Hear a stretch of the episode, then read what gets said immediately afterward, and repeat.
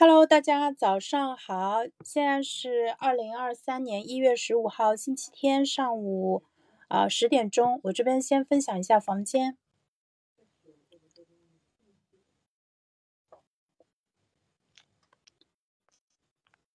稍等啊，我来找一下我们的群。OK，分享完毕，分享到朋友圈。哎，看一下朋友圈发好了没有？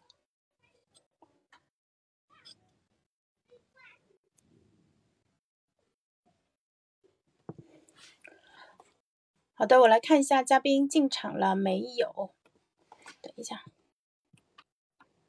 我们这个链接直接过来。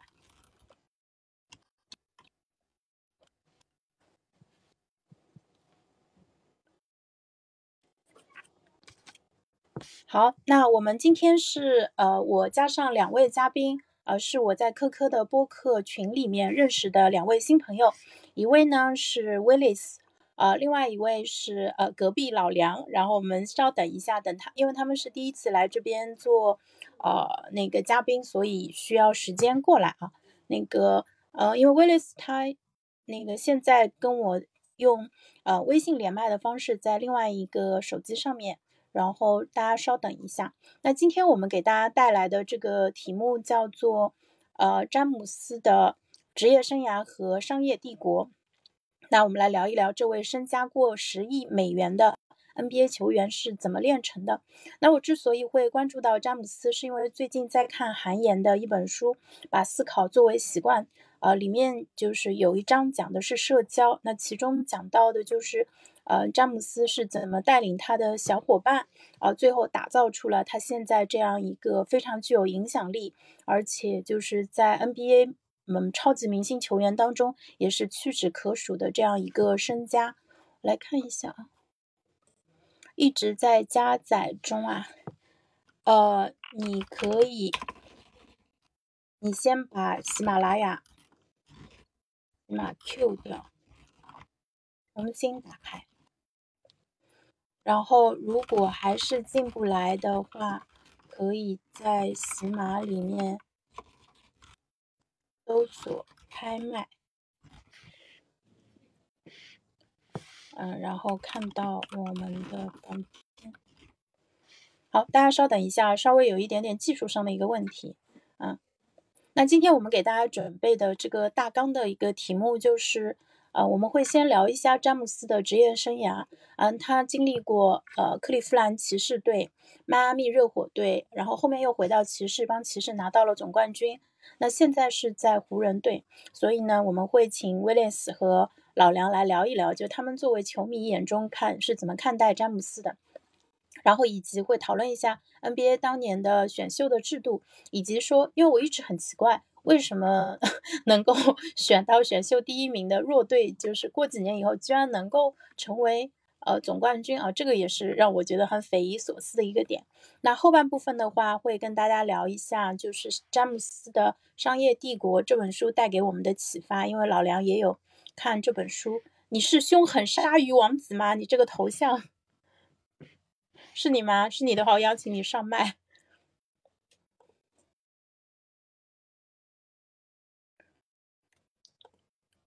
我看你这个这个头像有点像是你，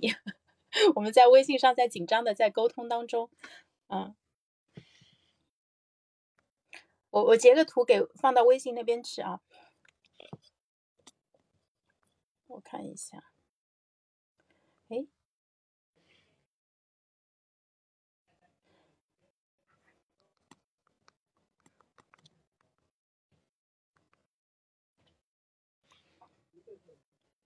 好，稍等稍等啊，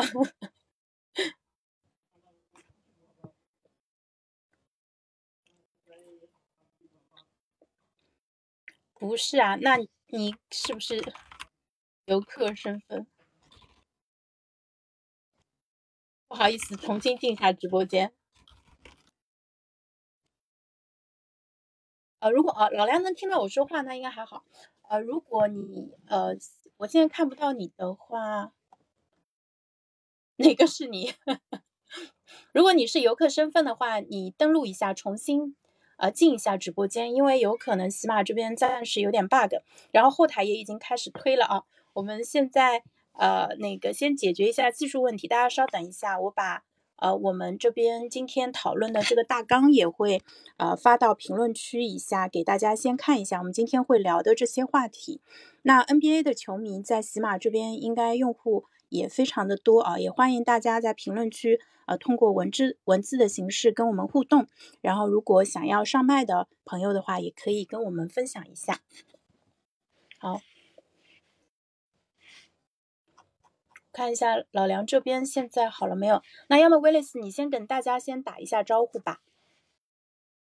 好的，好的，Hello，各位听众朋友，大家好，我是叫威利斯，然后来自对岸的同胞，然后我之前在北京生活了七年，然后呃去年刚从北京换到上海来生活，然后呃之前都是做互联网产品的。然后对播客也挺感兴趣，之前也有出过自己的呃几期播客节目，然后很高兴的今天能跟大家聊聊呃工作之余的呃兴趣爱好。嗯，好，谢谢。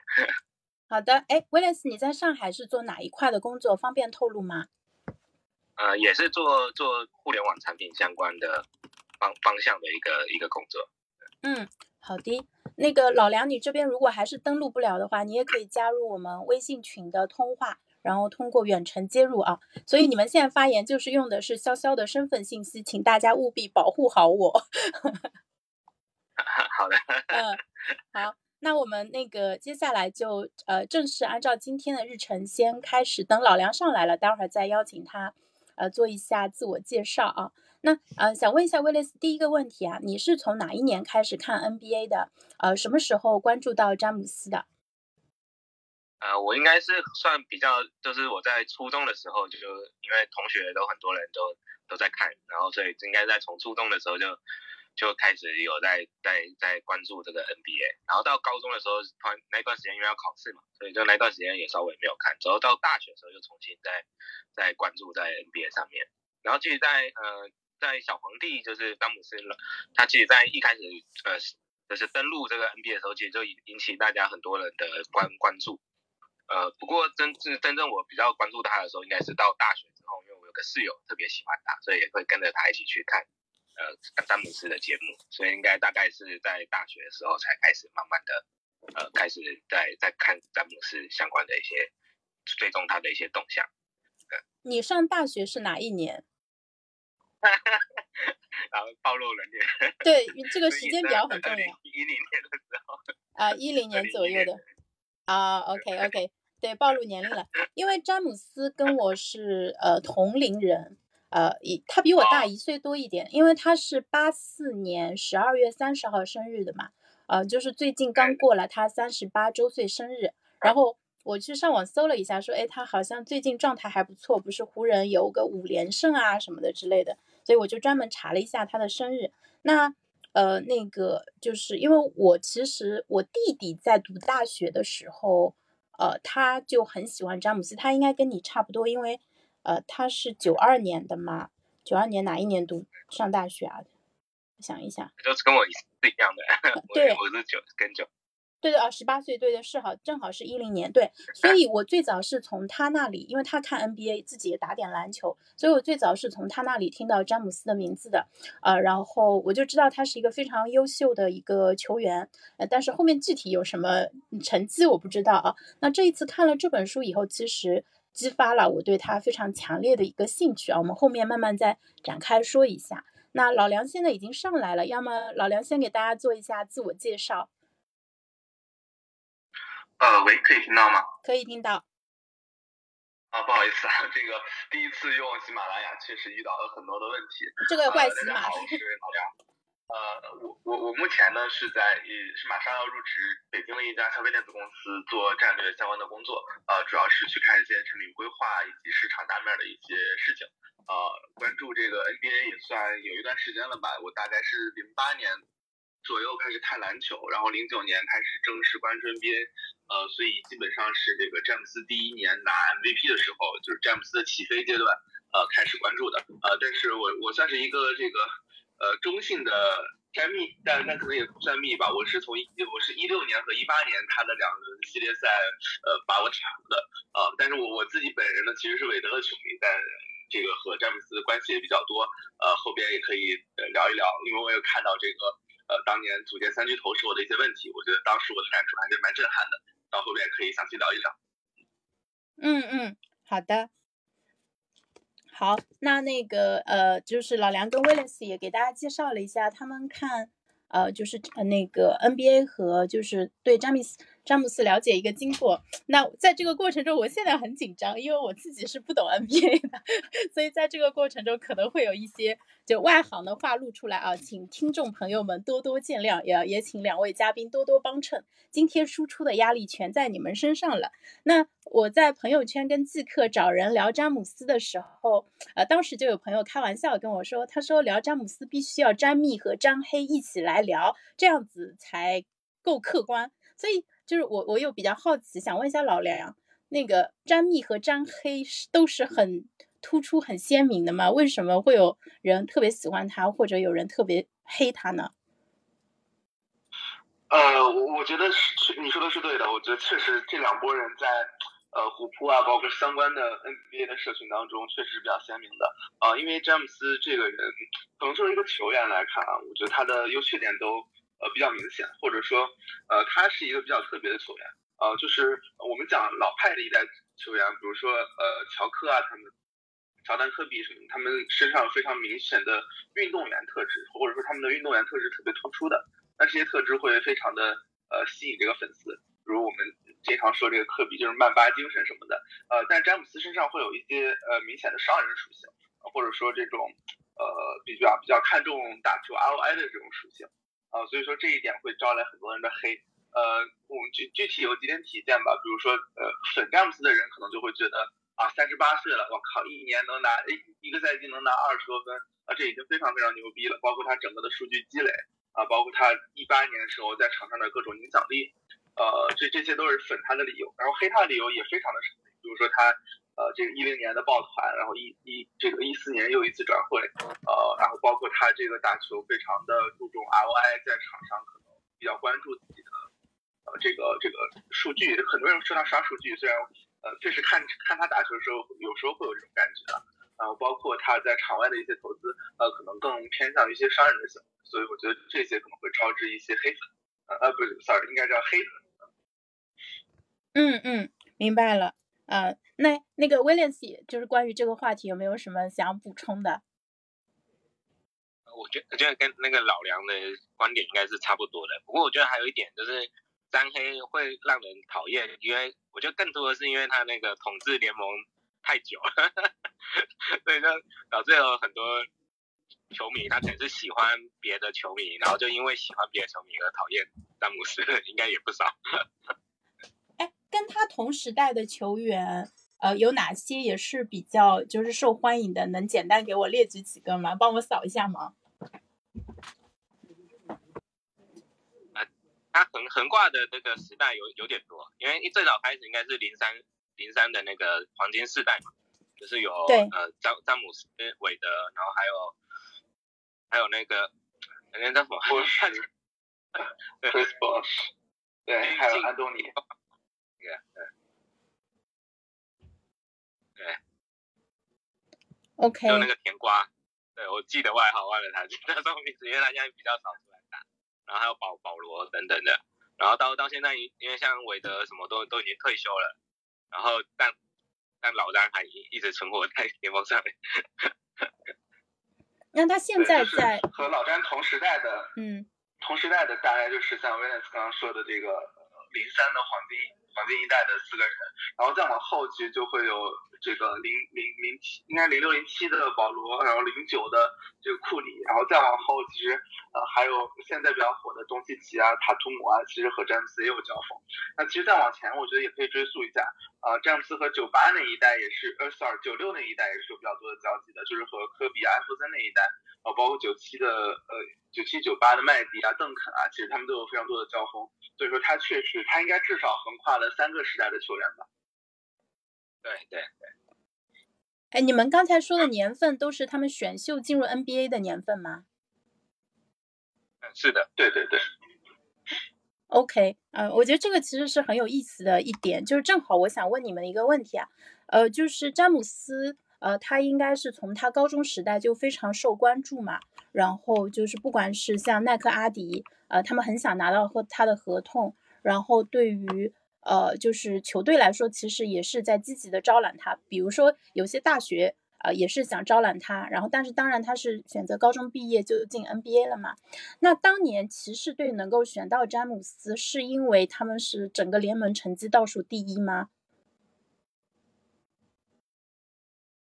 那个威廉斯，呃，这个这个年代可能有有点远了，但就是 NBA 它的规则是这样，就是说你联盟战绩最差的球队，通常可以拿到比较优先的一个选秀权。但在选秀点，它还是靠抽签的，它是有一定的一些概率，就是你，呃，就是你的战绩越差的，你你抽到最前面的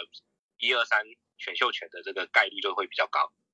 然后成为一种可以比较好平衡这个整个联盟发展的一个战战力值。嗯，但是是就是战绩垫底的几个球队，就比较容易成为可以有状元签的这个选择选选秀权的球球队。嗯，詹姆斯那一年是状元吗？啊，对，是的。呃，然后他们的选秀权应该还是可以交易的，对不对？可以卖钱的，或者换成别的一个什么权益的。对对对，是可以跟其他球队进行一些交易的，比如说换换球员啊，换一些明星球员，可以用呃四年或是哪一年的选秀权去做一些额外的一个交易，去去做交易。嗯嗯，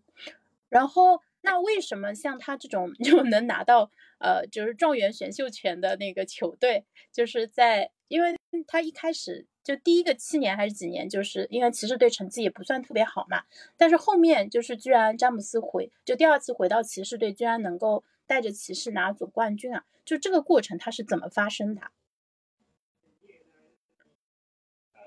其其实这个球球队突然除了说就是比较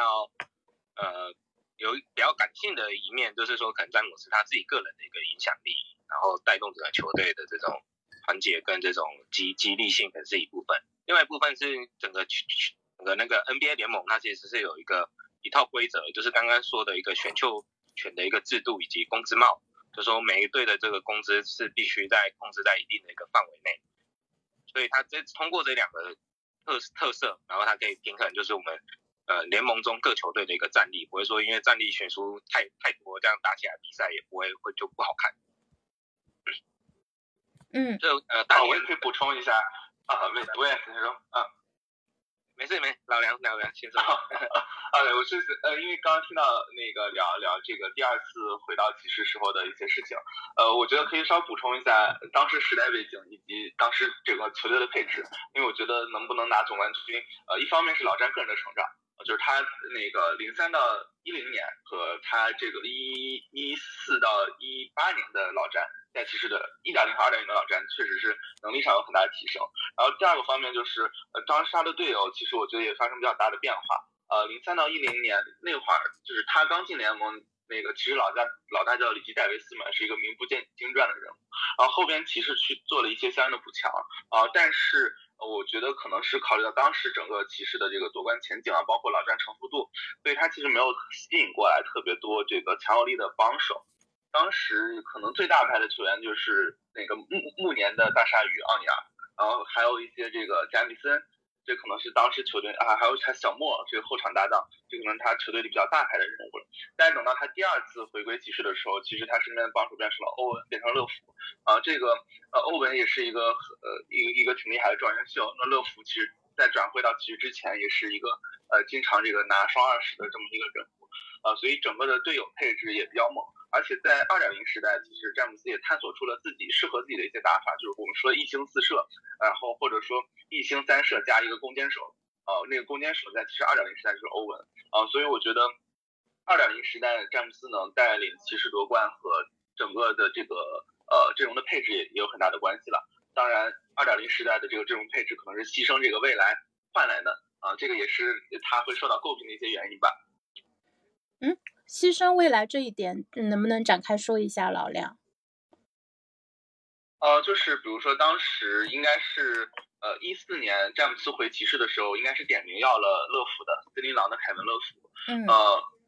凯文乐福交易过来的筹码应该是当年刚刚选中的状元维金斯。啊，当然维金斯虽然后边那个也没有特别好的兑现天赋啊，但他现在在勇士里打的确实不错。啊，而且从当时那个选秀的节点来看，其实维金斯也是一个身体素质爆炸，然后未来非常可期的一个球员啊。但是，呃，当时的策略可能就是呃牺牲掉这些未来的潜力股，呃，换来一个地战力。呃，包括当时应该也有交易出一些选秀权，呃，所以算是一个透支未来要现在的行为。嗯，明白了，就是说把将来的和一些年轻的那个储备力量，就是全部都。呃，用来换了现在一个非常正值当打之年，能够帮他组成冠军冠军阵容的一个很有实力的一个球员，啊，然后啊，但是还好结果是好的，就至少他们啊实现了说帮骑士拿总冠军的一个梦想，对不对？对，呃，不过很有趣的一点是我记得当时看一六年夺冠之后，骑士当年好像还是亏损的，就是各方面的这个。运营成本包括球员的薪资加起来，好像还是没有 cover 掉这个，呃，这个比如说门票收入啊，各种衍生品的收入，好像还是亏损的。但是这个数据我记得不是很清楚了。嗯，那这个可能也跟他后面跟骑士分手，其实也埋下了伏笔，对不对？因为他当初我看那个就是《商业帝国》那本书里面讲到，他第一次宣布离开骑士加入热火的时候，呃，就当时反正引起了轩然大波，然后骑士的老板还发了一封。就非常具有就强烈的个人情感色彩，就是讲话很那个什么的语气很就很重的一个公开信给所有的媒体，所以这个其实就导导致他们就后面关系一直不是很好。那第二次回归的话，呃，就是可能大家觉得说关系处理就是之前的那个过节过去了，但是后面其实还是二次分了嘛，就是复婚，然后后面又又出走了。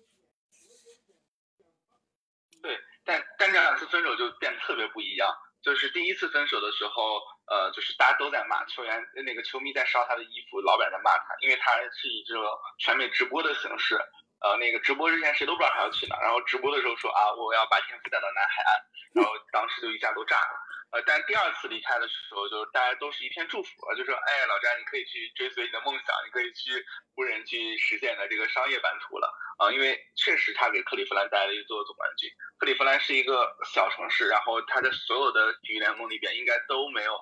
都没有总冠军，还甚至都没有进过总决赛啊，所以那那个总冠军对于这个我印象当中是五十二年的第一座总冠军吧，就真的是弥足珍贵，所以说。呃，这个大家确实对他都都感恩戴德，然后第二次离开的时候就对他满是祝福。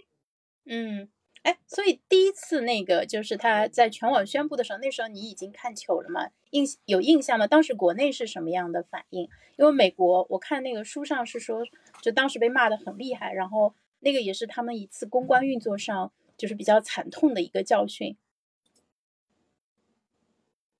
呃，对，我可以想一下我当时的情况，我也可以看一下海岸对岸这个海海峡对岸的情况。呃，我我当时因为我是韦德的球迷，呃，所以我当时看到这个新闻的时候，我没有看直播，我看到新闻的时候，我就只有只有两个字是震撼。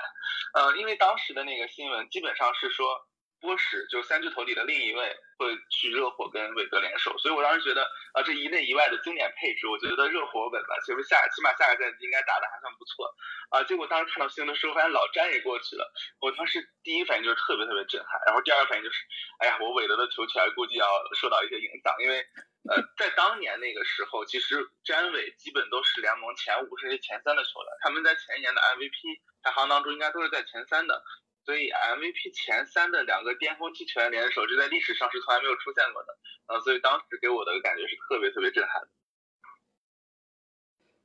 威廉斯还有印象吗？当时？啊，有有印象，但其实我觉得，我觉得这可能跟那个呃，就是美国本土之外的球迷可能这个感受会比较不一样，因为美国本土他们还是会有一些这种地地方主义的一个情感在。所以他就是，譬如说从詹姆斯从呃骑士转到热火，可能对对于当地的球迷，他们的情感上他们的冲击力就会比较大，所以他们就会呃反而就是会会有一些对对这件事情会有很多不满的一些情绪出现。但对海外的球迷来讲，其实呃詹姆就是我们就单纯的是喜欢詹姆斯这这样的一个球员，所以他到哪里去都其实都还好。然后所以比较诟病的，当年比较诟病的，就是说就是他们就抱抱，等于说好多球星，呃，就是刚才说的这三巨头一起抱团，然后后来又那个雷阿伦也也到了热火，然后就觉得说热火感觉就就就组组组这个阵容实在太豪华，然后根本就没有什么球队可以去跟他 PB 这样子，所以当年就是，然后我记得好像他们组队的第一年，成为三巨头第一年就被那个小小牛，就是那个达拉斯的那个。那洛洛天王把他把他打败，所以第一年好像组队的这个过程好像也不是特别愉快，对。然后那但对于这个海外球迷来讲，他们就是只是最最大的一个诟病就是说，就是他们组队这个阵容太好嘛，所以就感觉好像就是这战力值这个偏偏的天平偏差的太太严重，其他的部部分可能就就还好一点。然后对于呃美国本土的球迷来讲，这可能就是因为有地方主义，所以他有很多的一些呃地方色彩的一个情感，所以就会有比较大的不满这样子。哎，我说完。我这边有个好奇，哎，就是迈阿密，就是当时是怎么弄到这么多的大牌球员？他们没有受到工资帽的影响吗？呃，也是会有，然后只是说球员他们自己可能也会。就是不要这么多钱，然后过过去跟他们组队这样子。OK，所以是为了更大的利益，放弃了一些经，就是那个工资上的一个收益，对吧？对对，是的。老梁，你这边的补充呢？呃，当时三巨头应该是都有降薪的，啊，就是当时他们能拿顶薪的话，应该年薪应该都能在两千万左右吧。但是他们基本上都会降到老詹可能一千六百多万，韦德好像一千五百多万，就是都有一些不同程度的降薪。然后当时其实队内除了三巨头之外，其他的基本也就是角色球员了，就是他们其他人的工资都很低。当年工资帽可能好像是五六千万美元吧。就基本上也没有给他们其他太多的这个补强空间了，呃，所以就基本上就是三个三个高薪球员带着一堆这个底薪球员，这跟后边勇士的这个薪资配置也非常像。OK，所以相当于明星经理人 带着一帮小弟一起 在那边呃搞事业。就是，对对对，有一个很有趣的现象就是，呃，因为那个如果说你你队内有非常好的这个超级明星的话，其实能够吸引到一些角色球员，一些快的老将。他们可能呃决策权希望能够打出身价，希望能够有总冠军加持，而老将希望能离开 NBA 之前圆一下梦。所以呃其实通过这种超级明星能够吸引过来一批这个呃性价比很高的这些球员，所以让整个的这个呃配够十五个人的名单，同时薪资不至于超出工资帽太多。嗯，那我们就是说从事后来看啊。呃，就是你觉得詹姆斯当时这个去迈阿密的这个决定是不是对的？就是我们从成败论论英雄，以及说对他在整个 NBA 的声望和事业发展这一块来看的话，老梁，你，如果让我来评价的话，我觉得还是成功的。呃，因为我觉得到了詹姆斯这个级别，他其实就是看看总冠军，看 MVP，看 FMVP，就是我们著名篮球评论员徐静宇看的三大奖。这是顶级球星争夺的争夺时候的荣誉啊，所以其实去年迈阿密四年，他拿了两个 MVP，两个总冠军，两个 F MVP，所以我觉得这对他来讲，其实回报还是相当高的。那至于说呃这个场外的一些，包括对于他抱团的诟病啊，我觉得其实淹没在历史长河里边，呃大家会慢慢遗忘的。毕竟我们讨论篮球，最终还是要回到篮球，回到他在篮球上拿到的一些荣誉本身。啊，所以我觉得这部分的东西会在历史长河当中慢慢的被遗忘。嗯，对。那现在就是他后面加入湖人的话，呃啊，我们那个不跳过去，我们接着说他呃在迈阿密待了，应该是从呃一一到一四年，然后一四到一八年回到骑士。那骑士后面是怎么吸引到足够的人来，呃，就是跟詹姆斯一起组成一个冠军球队的一个阵容的？呃，我我觉得骑士后面的策略就很像我刚刚说的那种超级明星带着一堆角色球员，这这次体现的更加明显了。啊，就是当时回骑士的时候，应该是欧文还在骑士，但是欧文在骑士的时候，这个战绩一直不是很好。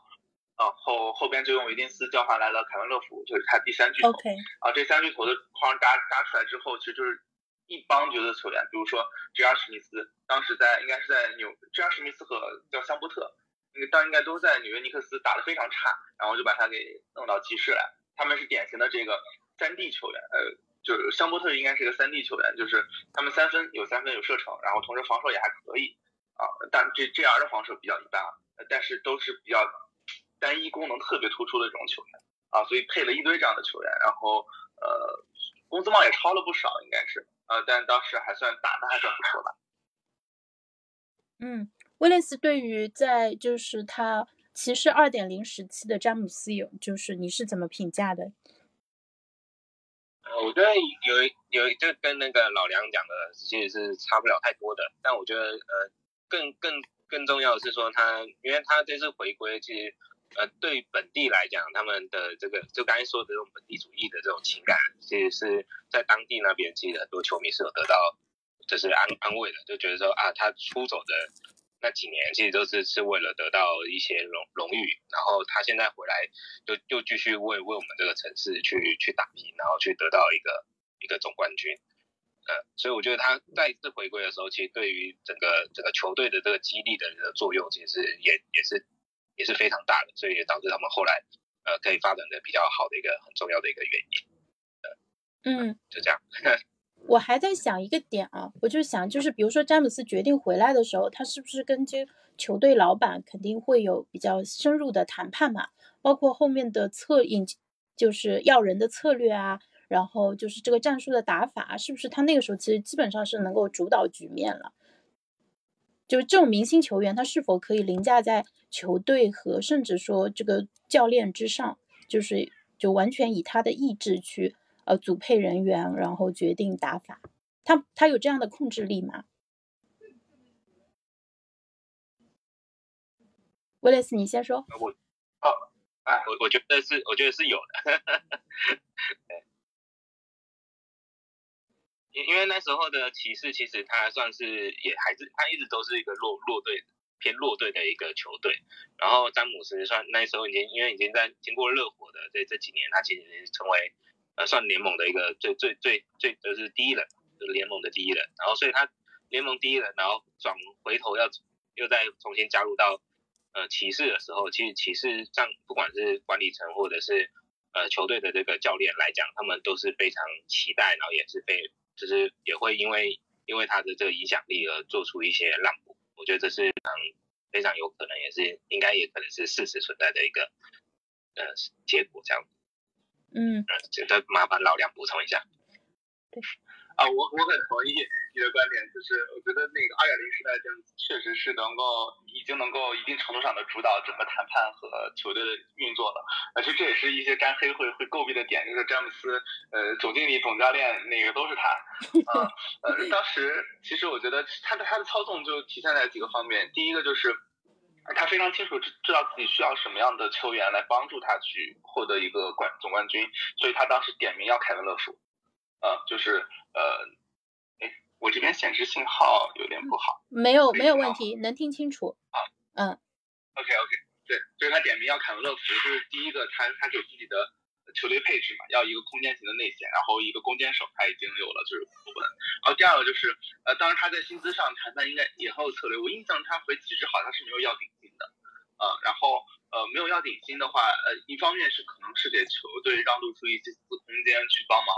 呃，引引援吧，然后另一方面，哦哦，sorry，我我我讲错了，应该当时他的这个签署签订的方式，当时应他应该都是去签了这种一年一签的合同，还是说呃这个第二年有球员选项，就是他可以自己选择是否跳出合同，就是他能通过这样的方式去逼着管理层每一年都给他去做这种持续的补强，因为你如果不给我做补强，下一年我就跳出合同我就走了，我就成自由球员了，就通过这样的方式也能够逼着这个管理层去不停的给他去配他想要的球员。啊，所以在当时来看，我觉得他对于骑士队整个的掌控力，呃，真的还是比较强的。啊，再加上他们的当时那个老板叫叫吉尔伯特还是什么，他应该也不是一个身家很富裕的老板啊，然后可能整个的话语权也不会特别强。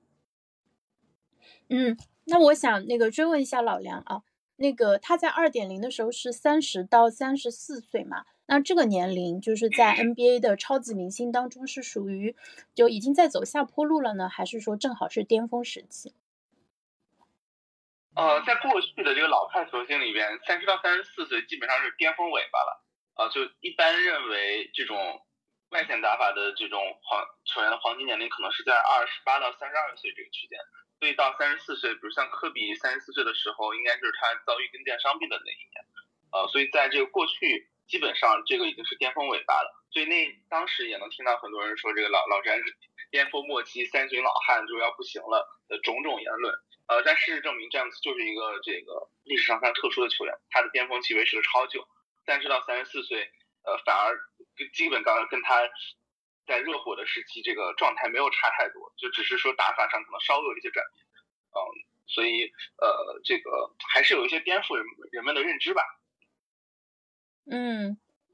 呃，这个我之前在世界杯就跟另外一位就球球老师在聊足球的时候，我们也在讨论说，呃，因为今年也很奇怪嘛，就世界杯都说到什么诸神的黄昏，像 C 罗跟那个呃那个梅西都是年纪很大了，然后最后梅西也顺利拿到了冠军，然后圆了所有 阿根廷球球迷和梅西球迷的一个梦嘛，就在说，哎，现在好像超级明星球员他们的。职业生涯比之前前那个变长了，那可能跟现在这个训练跟康复，就是理疗的体系以及用上了各种黑科技，对吧？什么高压氧舱啊，什么这种奇奇怪怪的技术，这个可能也有关系。对，NBA 应该也是这样，因为 NBA 毕竟是全世界最有钱的一个呃这个赛事。对对对，没错。呃，像呃这个老詹网传他每年投入在。自己这个身体保持上的钱大概是一百五十万美元左右，这还是一个非常夸张的数字的。所以他其实从这个一进联盟就巅峰，然后一颠二十年，整个的身体状态没有出现特别多的下滑。包括现在，他现在三十八岁的人还经常能看到他在比赛中做暴扣，我这和他背后的这个医疗啊、身体保养上的投入肯定是离不开的。嗯，这个数字非常的惊人啊！那这个其实给我们普通人也一个启示吧。虽然我们没有那么多钱去做，呃，找最专业的团队来做呃康复和理疗，但是实际上我们的那个就精力的巅峰维持的时间，有可能能比我们想象中的更长。然后像这样的超级明星球员，其实也给了我们一个遥远的一个榜样。好，那关于他的职业生涯，身体很重要。嗯，是，瑶瑶还是要多运动。呃，就呃，就除了他以外，其实像钟南山也是，对吧？年纪这么大，但是他因为一直健身嘛，那个精神矍铄，那个健步如飞，跟普通人完全是不一样的感觉。练过跟没练过的是完全不一样的。那我们最后来聊一下湖人阶段吧。湖人现在呃有好的成绩吗？因为那个他的百度百科里面实在太长了，我不能一眼看出来他现在就是这两年的成绩怎么样，就是直接问你们了。呃，那那我稍微说一下吧，先，呃，就湖人，就是他在湖人今天应该是第四年还是第五年，就基本上是一个这个呃一个中中型曲线吧，就是第一第一年应该是没进季后赛，然后但当跟当时的伤病有关系，然后第二年是浓眉来了之后拿了总冠军，然后接着又是两年，呃，第一年是刚应该是呃季后赛首轮被淘汰，然后第二年是附加赛进去之后又被淘汰。啊，所以基本上就是有一个高峰，然后其他时间都在都在低谷期，啊，这是他在湖人的这个整个的战绩的一个情况。嗯，呃，我我用了一个鸡贼的方法，我看看他拿了几个总冠军啊，呃，第一个总冠军是一二年在热火拿的，然后呢，呃，蝉联了，所以嗯有第二个，然后呢，骑士拿了一个第三个，然后呃一九到二零的话，湖人。也拿了一次总冠军，所以他现在一共有四个总冠军的戒指，对吧？是的。对。啊，那他在那个就是就 NBA 球员历史上，你们知道就是总冠军数量最多的是谁呀？不好意思，这个问题问的就是你们可以尽情的嘲笑我。呃，这最最多的像我们的指环王比尔拉夏，他应该是有一十一枚总冠军戒指。他怎么拿到的？没听过这个人名字。这这这跟他当时所处的时代背景有关系。他当时应该联盟就八支球队吧。然后凯尔特人当时他他在凯尔特人，他凯尔特人非常强，当时应该是拿了八连冠，呃，然后中间断了一两年之后，又又拿了三枚总冠军戒指。对，所以这个跟时代背景有关系。当时竞争没那么激烈，当然他本人也非常强啊，啊，他防守非常非常牛逼。哦，说有一个叫什么远古神兽，哎，我发现那个球迷论坛里面大家用的词都非常的好玩啊。对，他说得分方面不如张伯伦，我就大概知道他是什么年代的人了，就是真的很古早的。那科比跟那个乔丹他们大概拿过多少个？我来，我大概看一下，说乔丹其实总冠军戒指数量，乔丹前十是没有排进去的。啊，菲尔杰克逊是最多，因为他是教练加。教练拿了十一个，对，对对对，菲尔杰克逊是教练身上拿的比较多，然后乔丹的话就是呃六六个总冠军，但他是六个总冠军含金量很高，他是两个三连冠，历史上能实现三连冠的球队除了他应该只有湖人了，就是呃世纪初的湖人，然后科比的话是五个总冠军戒指，呃世纪初的跟奥尼尔的三连冠，然后以及零九一零年，呃当时和加索尔一块拿了两两枚戒指，嗯，对。哎，艾弗森拿过吗？不好意思，没有。著名的无冕之王。哦，OK OK，好的啊，那我们关于他的职业生涯就先聊到这里，然后接下来我们来聊聊那个詹姆斯的商业帝国啊。我先问一下威廉斯，威廉斯，你你有关注到就作为商人身份的这个詹姆斯吗？就是他可能是 NBA 超级巨星里面就不仅球打得好，对吧？就 那个一红。这个就那个能够统治球场二十年，同时他商业上也做了很多的事情，不知道你你对这一块有哪些感知？呃，就譬如说他之前好像是前两年他不是还出一个那个电影，然后嗯，然后对他来讲，我觉得好像他在各个方面都是做了比较多的，就是关于营销或是他他就是代言的这个产品都有比较多的一个。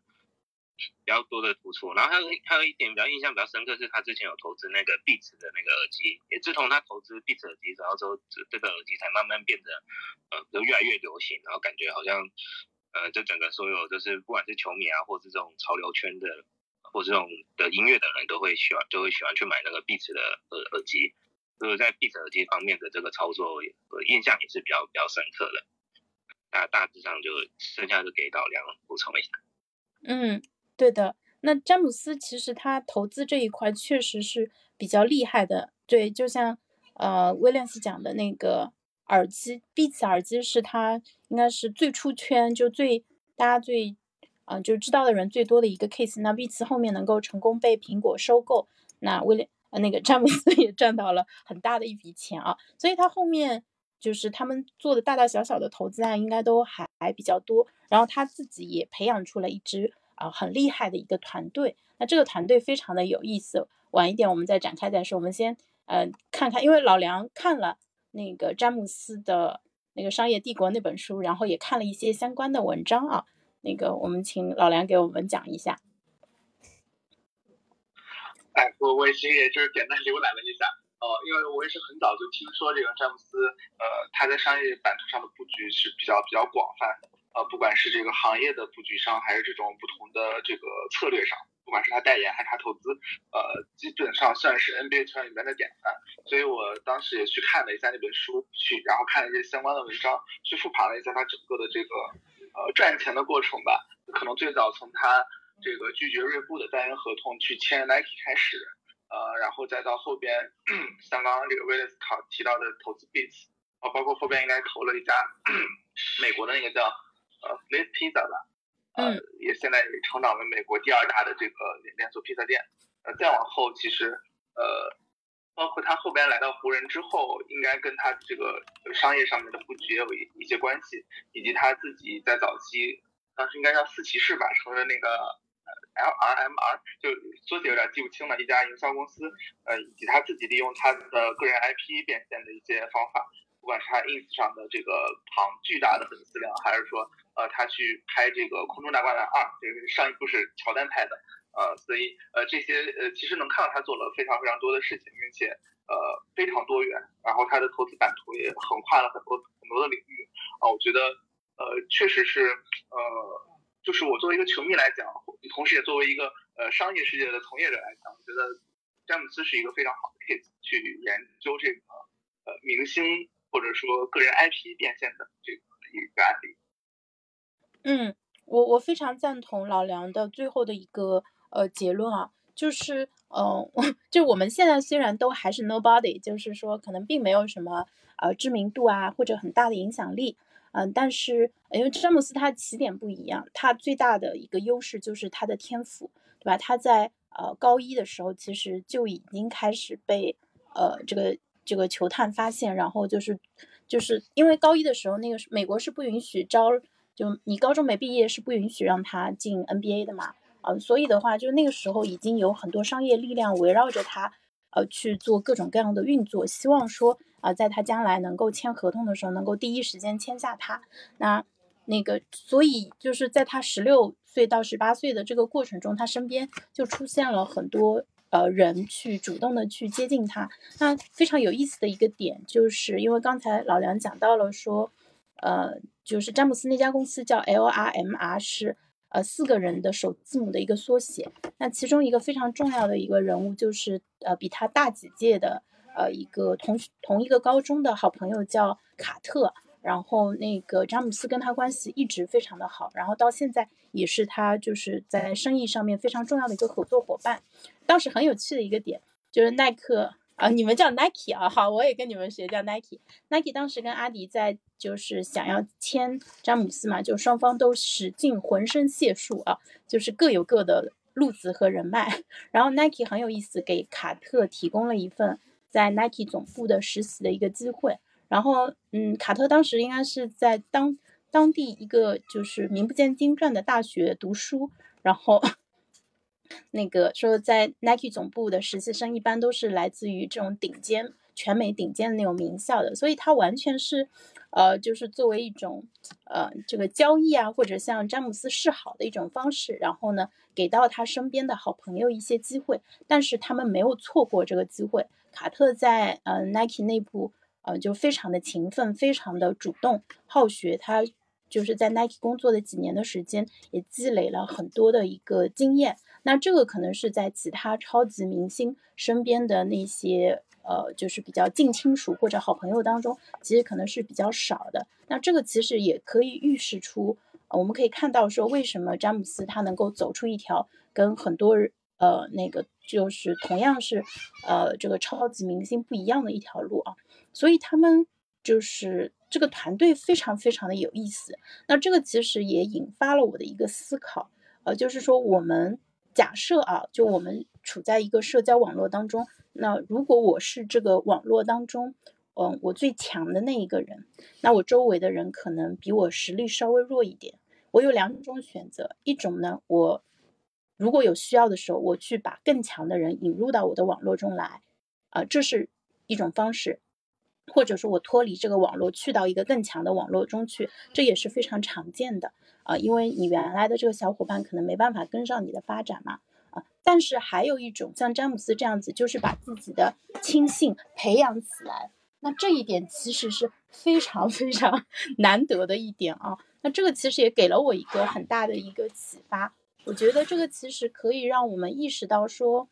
嗯，就是不仅自己在成长嘛，因为詹姆斯十八岁的时候，他在球球技上应该是已经很强了，但是他肯定在 NBA 打球的过程中，他不断的去变得更强的一个过程啊。然后呢，同时他自己对于商业的一个认知，以及怎么样去跟人合作，怎么样更好的去运用自己的影响力。其实也是很好的，就一也是一个认知不断提升的过程。那在这个过程中，他们也犯了错，比如说前面说到的，呃，对吧？我要去南海岸，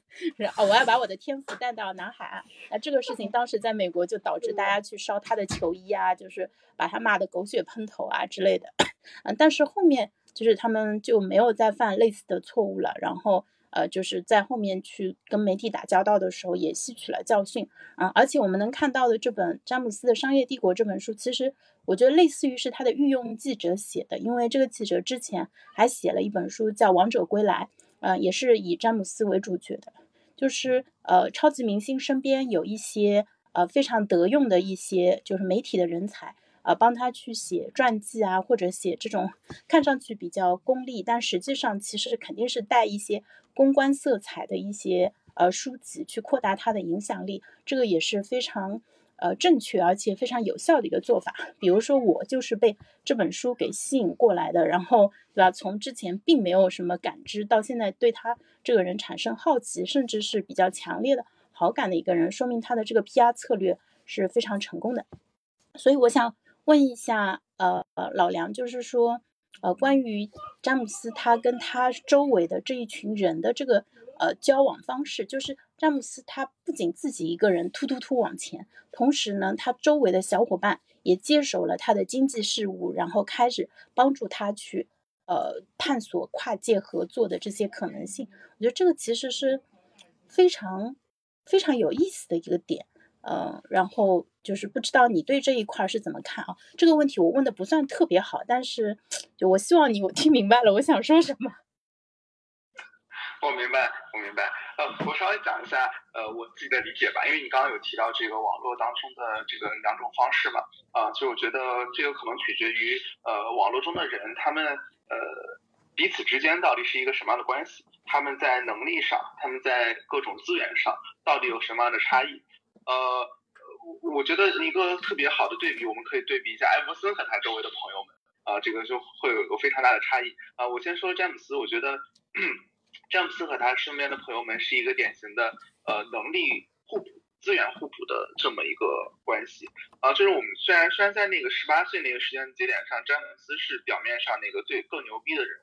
呃，但是我觉得他们在能力象限上会有一些不一样。呃，包括我们我们看这个 Nike 雇佣了卡特之后，他其实做的非常棒，那说明他可能在这个呃，不管是这个企业的经营管理，还是说个人的这种这种运运作上，可能会比詹姆斯更擅长一些。那他们其实是有这个呃不同的能力长板的。詹姆斯的这个基础能力、核心业务是他的打球，然后卡卡特可能就是他的这个呃各种商业运作方面的一些能力。那他们形成能力互补之后，其实可以帮助他们这个网络的价值呃，把它把它这个做到做到更大。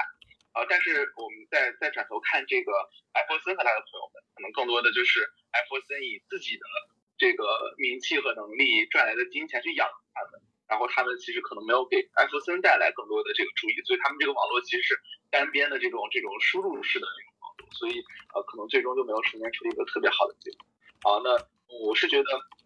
呃如果说这个网络当中有一个人呃表面上能力特别强，那我觉得他首先要去看一下他网络中的这些人。跟他到底是这个能力互补各有长短，还是说他能力全面碾压？啊，如果说这个中心的人全面碾压了他网络当中的其他人，那我觉得这个网络是不太持久的，就最后最后成为艾弗森这种网络，就这种网络就断掉了。啊，那如果说是这种互补的话，那他们可能可以在这个不同的方面，呃，去去帮助这个网络的价值实现最大。啊，包括他们的时间资源可能也不太一样，詹姆斯的时间更多的投入在打球上，那卡特可以有更多的时间投入在这个呃商业运作上。啊，所以要去审视这个资源和能力上的互补性，来去共同决定这个网络要怎么样的发展。对，这是我一一些感受。嗯，其实我想说的是，呃，在他们刚出道的时候，其实他们最大的资源就是詹姆斯本人，就是卡特那个时候是没有资源的，就到后面他长成了一个能够就是有资源，对吧？他圈内有人脉，有很好的。一些呃，就是可以使用的一些资源，但是在最早期的时候，其实是什么都没有的。然后他们的那个革命友情，其实是在他们小时候建立的。我觉得这一点其实也非常的有意思，因为它这个是一个就是呃高价值网络非常重要的一个基础，就是信任。就是我在很小的时候我就认识你了，对吧？我们彼此非常的了解，就是你是我的什么 bro，对吧？就是我们就完全可以信赖对方，而且在。呃，这个成长的过程中，两个人也没有让彼此失望，然后呃，一起朝着一个就更大的一个商业版图的这样一个目标去共同努力。我觉得这个其实呃是非常非常重要的，呃，所以我会把高信任当成是一个好的价值网络非常关键的一个点，可以说是信任是网络的一个基础。如果没有信任的话，到后面肯定会分崩离析。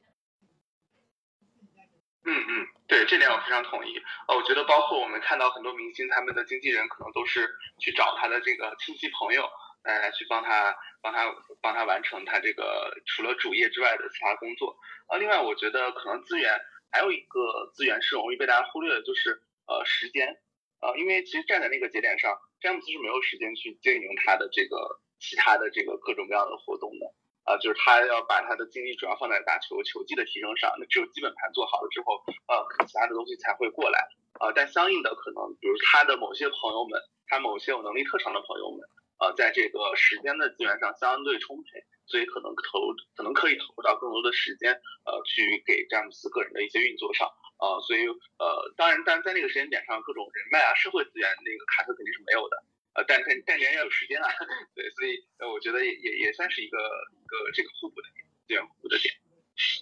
嗯，然后就是他们在早期其实是想做 NBA 球员的经济的一个生意，但一开始尝试并不成功。呃，就是他们。呃，詹姆斯不是很早就搞了一些球，就是你呃，就是高中生的训练营嘛。因为他自己本身是明星球员，很多人呃喜欢跟想要跟他发生连接，所以就能够从全美招募到很多优秀的年轻球员来参加他的训练营。然后他那个时候就想就做经济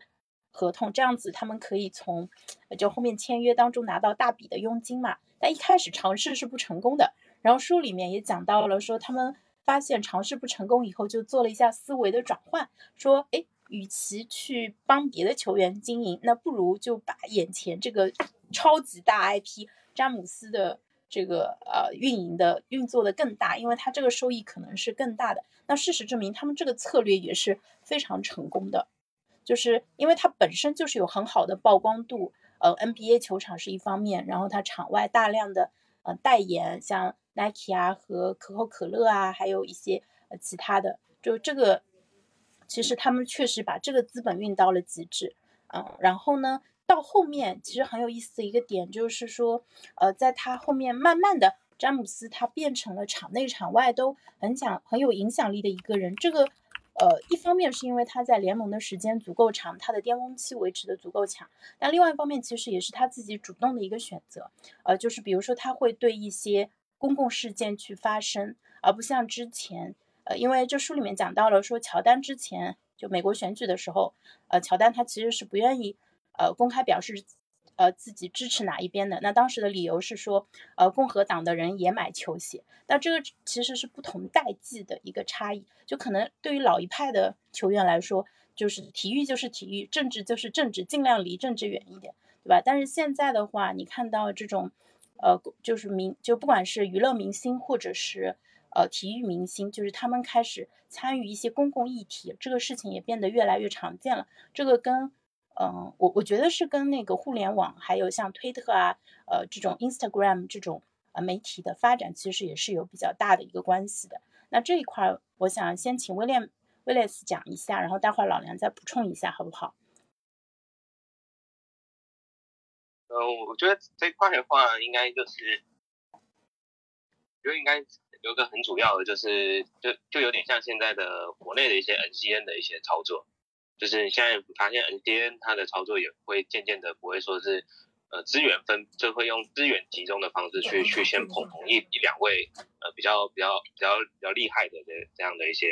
呃网红。就譬如说像李佳琦旗下的那个，就就专门捧李佳琦嘛，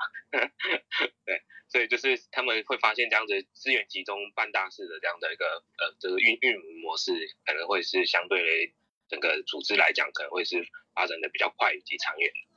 所以我觉得他们这个经济模式的改变也蛮符合就是国内 NCN 的一个发展的一个模式。然后再来的话就是呃对于。说公共议题的一个参与的话，我我的个人感受是因为现在就是公共议题带来的这个曝光度其实是非常高的，呃，就不像以前说，因为可能有因为整个一些呃舆论或言论是掌握在一些主流媒体手上，然后现在的话就是因为是整个互联网时代以及加上各个自媒体呃都可以发声，所以它就可以有再造造成说公共议题它有更多的一些渠道以及不同意见的呃产生，可以进行一些传播。所以这些嗯，球员可能我我我不我不我不一定觉得说他们可能是对这个议题本身很感兴趣，他可能更多的是呃想要通过的议题，然后维持他这个平台曝光的一些呃曝光的一个途径吧。所以我觉得通过这样两个呃公共议题，就是像我现在就是呃像我们国内所说的一些热点，就一些热点事件跟呃自己自身去把个结合的话，它的传播力度应该是。会非常非常快，也是非常大，嗯，这是我的对这件事情的看法。再麻烦老杨补充一下。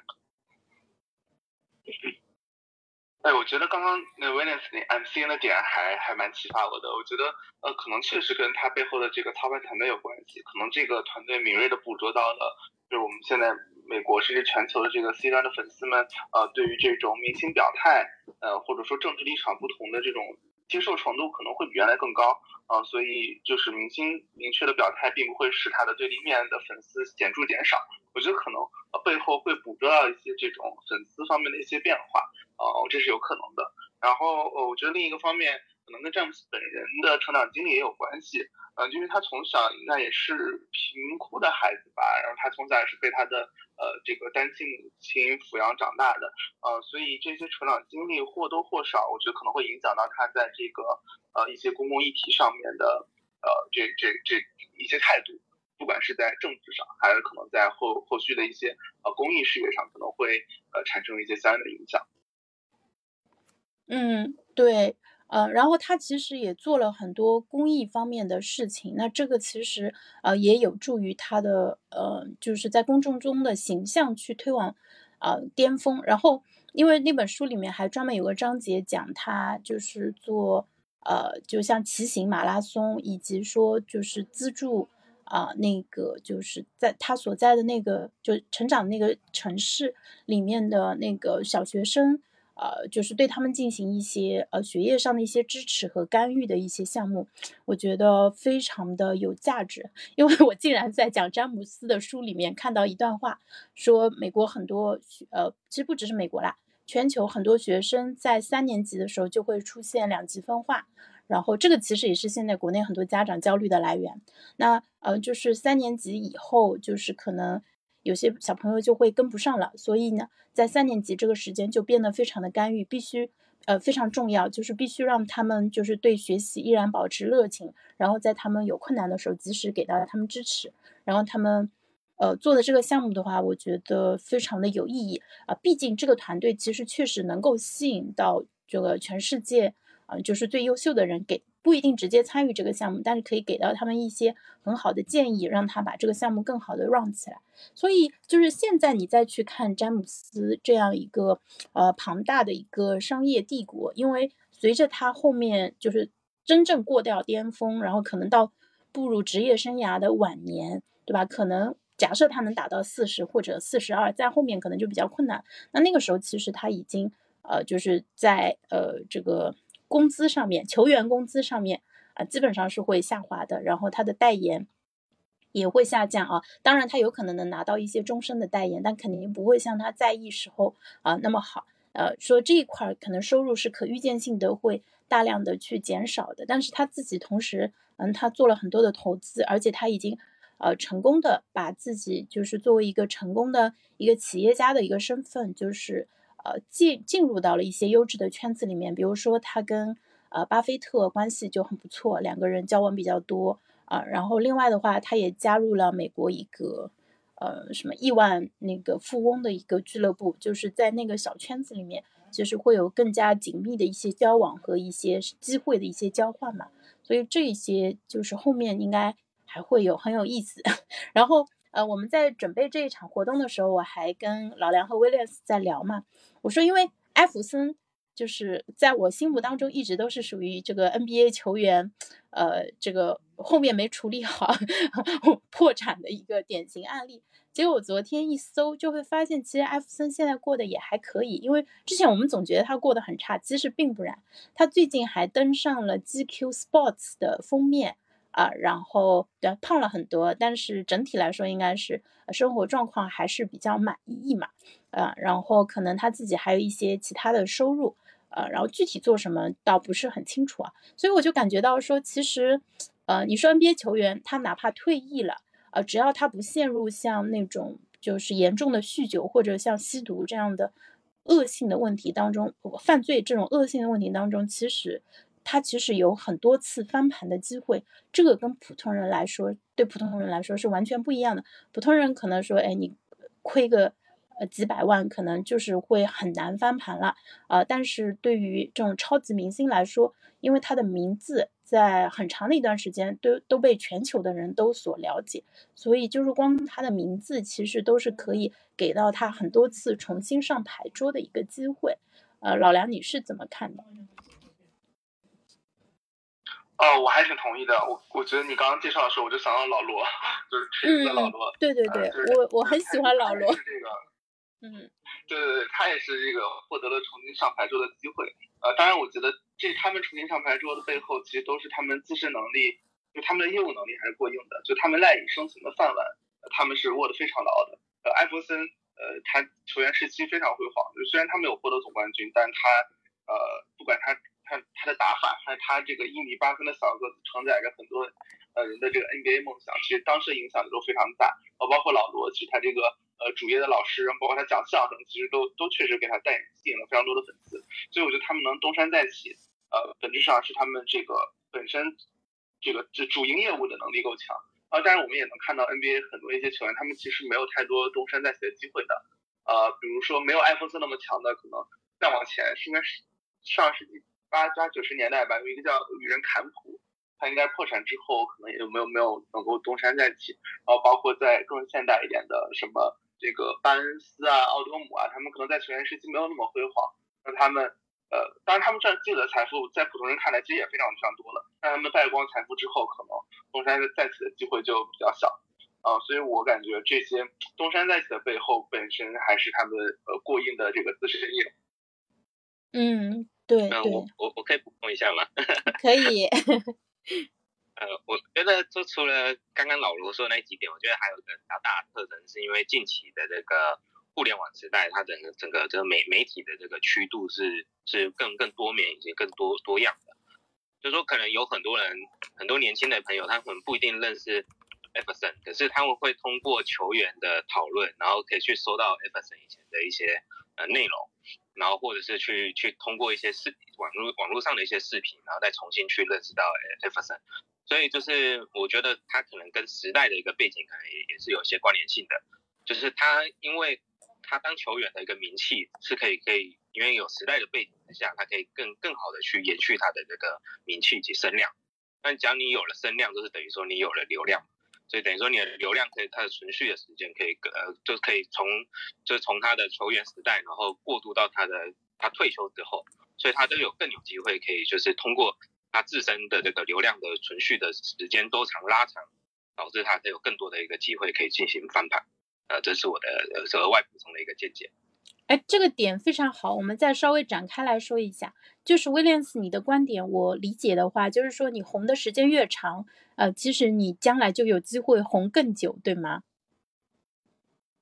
呃，对，不不是不是说更久，而是说因为时代的媒媒体属性改变了，以前都是可能是主，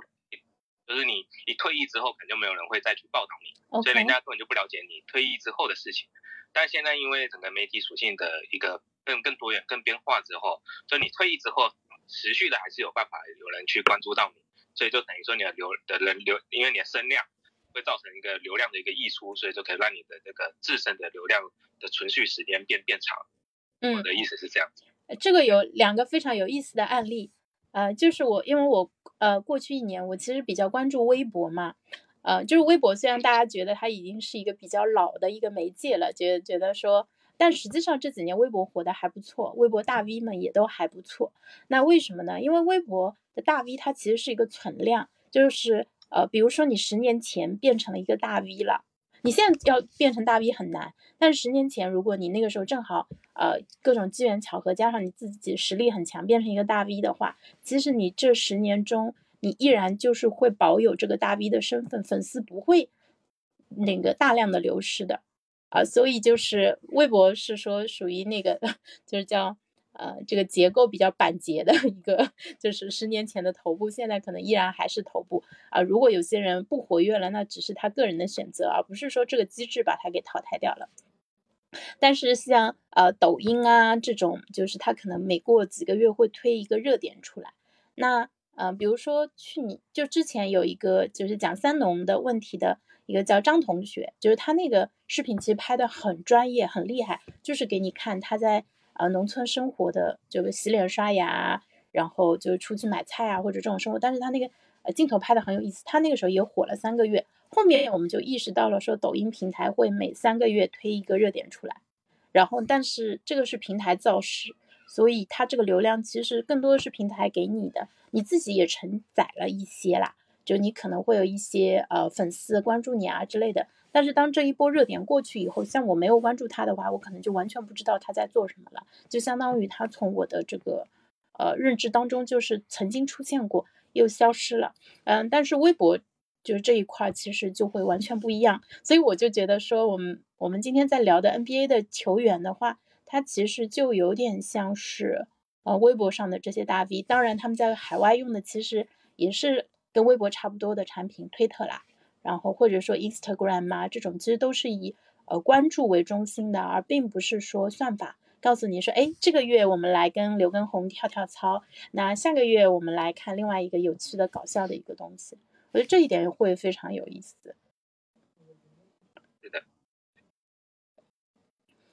老梁，你补充一下。啊，我我刚听你这个分享完，我觉得还蛮有感触的。就是，我觉得这本身确实是两套逻辑，就是到底是基于算法的分发，还是基于关注的分发？啊，这两套不同的逻辑，其实决定了它这个存续时间怎么样。啊，就是我我们看到的所有的算法，基于算法推荐的平台，其实。呃，上面的这个大 V 或者网红，呃，其实相对来讲都没那么长久。哦，我其实之前在抖音上也关注过很多个网红，包括那个什么游王田一鸣什么，那一段时间内确实是会非常非常的，呃，但是可能放在更长的周期里，它就会被下一个热点去盖掉。这个背后可能就是呃，这个基于算法推荐的一些一些问题，因为算法推荐背后其实可能就是各种的呃观看完播点赞这类各种各样的数据，那数据一旦出现下滑。它就会形成一个恶性循环，就是推推推就不推你不推你他就不看你不看你他就就就不推你，呃，但是基于这种关注的机制，包括我们这个极客的平台，包括微博的平台，嗯，你可能本身这个大 V，呃，我不发不发东西一段时间，他并不会，呃，粉丝并不会说我因此而不关注你，因为我也我也看不到你不发东西我也看不到你，但他但你一直躺在我的关注列表里。那可能某一天我回归了，我我又开始去发表一些自己的观点，或者在做一些事情了，那它又会出现在我的这个信息流当中，嗯，整整个持续时间我觉得会会比这个呃算法推荐会更长一点。那我觉得这个 NBA 明星肯定无疑是这个呃无疑是这个后者了，就是这种明星类明这种这种明星类的这种这这这这这种这种商品，这就我觉得都是后者，包括娱乐圈的一些明星。所以我觉得他们整体的存续时间会，呃，确实会更久一些，给了他们更多的这个呃不停上牌桌、不停打牌的一些机会吧。嗯，对他们其实是有自己的基本盘的，有自己的主阵地的。比如说现役的球员，他有比赛的时候，那你就是能够看到他，对吧？就是全世界转播，那他就是，而且那个是非常鲜活的，嗯，他比你说出来念一段稿子，或者说发一条文字信息来的给。给你那个消费者和用户带来那个感受其实是完全不一样的。那这也是为什么 NBA 球球星能够在全世界范围内拥有这么多呃，就是拥趸啊，或者说就骂他们的人也好，都是就是非常鲜活的一个非常激烈的一个情感的一个真实的感受。嗯，是的，就是他们在这个篮球这件事情本身上，我觉得